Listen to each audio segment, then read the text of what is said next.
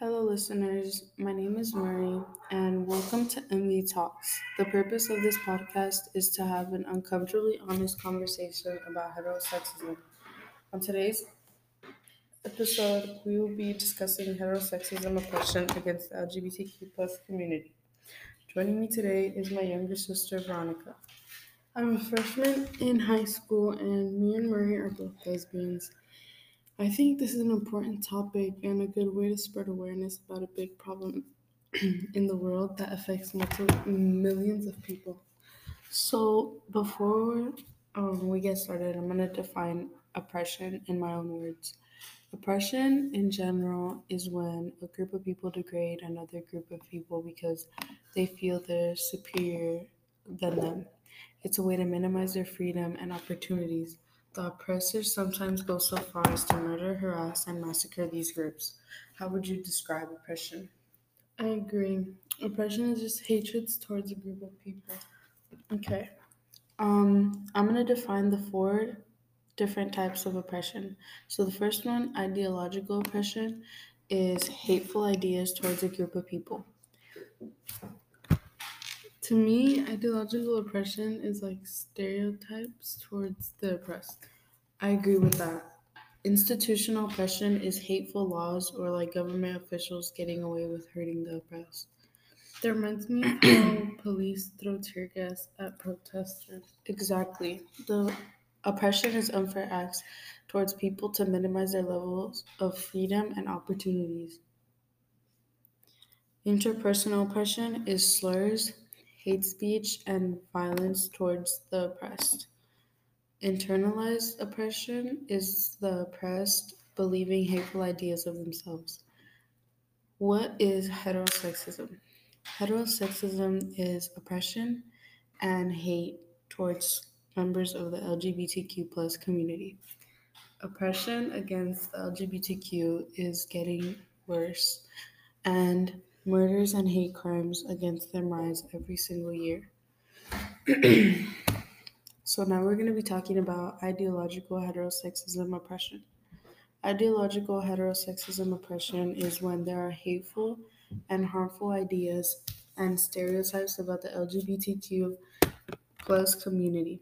An example is saying someone is coming out of the closet for attention, or that bi men are just gay, and that bi women don't like women. Have you experienced this oppression? Yes. When I came out, a few of my family members actually had these harmful ideas that it was a phase or that I was just confused because I knew my sexuality so young. I think those ideas are very harmful and they definitely invalidated my sexuality because if heterosexual person can know they like the opposite sex young and not be questioned for it. I don't think it's right for people in general to question when someone likes things. okay, I think that's a good example. Thank you for sharing. Um, an example of institutional heterosexism would be not allowing same sex couples to adopt kids. Personally, I think it's so messed up because everyone deserves the chance to be able to raise kids. And not only that, but there are so many foster kids in need of homes. I think it's so weird how the main heterosexism oppressors preach the Bible to oppress us, then preach pro life on abortion bans, yet there are millions of kids in the foster system and they still want to stop same same sex couples from adopting kids. It goes to show they don't really actually care about the kids and more about oppressing. what are your thoughts on that? I think that's really unfair, honestly, because a straight couple doesn't always have the chance to plan having a kid. When a gay couple wants to have a kid, they have to go to lengths to be able to have one. So, if a same sex couple wants a kid, they're most likely ready for it and planned it bef- beforehand. this is just my opinion, but I believe that a child growing up with queer parents would be more likely to be mentally stable. I think that because the child will never have to worry about being judged for being themselves.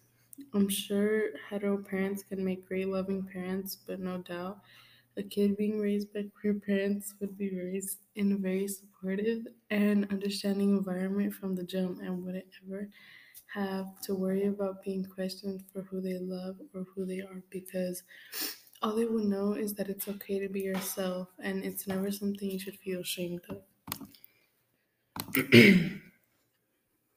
um, that's a good response. Um, interpersonal heterosexism would be violent acts towards LGBTQ members, like hate crimes or hate speech, like slurs. For example, I'm a masc. I'm a masc lesbian, so when I go out, I'm used to getting dirty looks from older people. They don't hide their disgust when they look at me.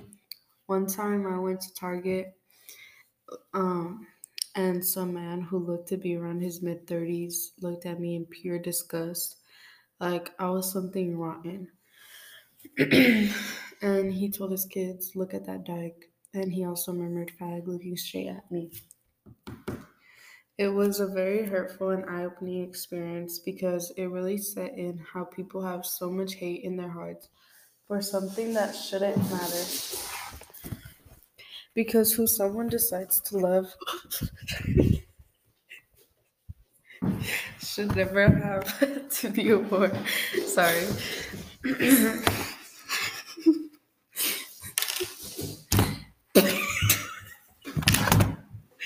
I'm sorry. It's because my cat keeps attacking us. Being a femme lesbian, I haven't got experiences like that. but I know if I were out with a significant other, there's always a chance of us being in danger. It's disgusting how common it is for people to be so publicly hateful. Just let them. Internalized heterosexism would be members of the LGBTQ community feeling like they're less than than hetero people or not normal. Do you have an example for this? Yeah, actually, I feel like it's really common for queer people to be scared to be openly proud about their sexuality because they're scared to make others uncomfortable or worried about not being normal which I think is like a way of internalized heterosexism. Good answer. I agree with that. I also feel like another example of internalized heterosexism would be members of the LGBTQ plus community feeling embarrassed about who they are. Sorry for the disruptions. My cat's like acting crazy. I know pers- I know personally it took me a long time to realize I was gay because of my parents' religion. and I would feel I would believe I was going to hell. I felt very ashamed of liking girls and I think that's why I oppressed it for so long. In my sophomore year at DCP, I came out to my ex boyfriend as bisexual because at the time I repressed liking girls so much that I believed that I liked men too. He was homophobic. that I, I didn't know that at the time. And he actually told me that it wasn't right that I liked girls. He asked me why I would choose to like girls. He openly said he disliked how people could choose such a gross way of living. At the time, I was horrified because it took guts to even come out to him for him to have such a negative reaction. being 15 and only being out to my sister at the time, it made me even more confused about my sexuality because I started to believe him. And I felt gross about myself because I witnessed so much heterosexism oppression around me growing up that I started believing it. Like once at church, the priest started screaming at this poor young boy. um, he starts the at church. The priest started screaming at this poor young boy, calling him a fag for wearing earrings in front of everybody. This priest was enraged that this boy was wearing jewelry, and he was so mad. Like he was really angry. The boy's ears were so red from embarrassment, and I felt so bad for him, and I still do. there was a lot of kids at the church that day, and I know that there had to have been more queer kids that felt like how I did. All of these experiences really made me scared of myself. And I think it scared me more that no one disagreed with him. Everyone else seemed to not see anything wrong with what the priest was doing while I was panicking, and I remember feeling so much fear for that boy. It left an, a big impact on me because being young, I knew priests were what my family looked up to.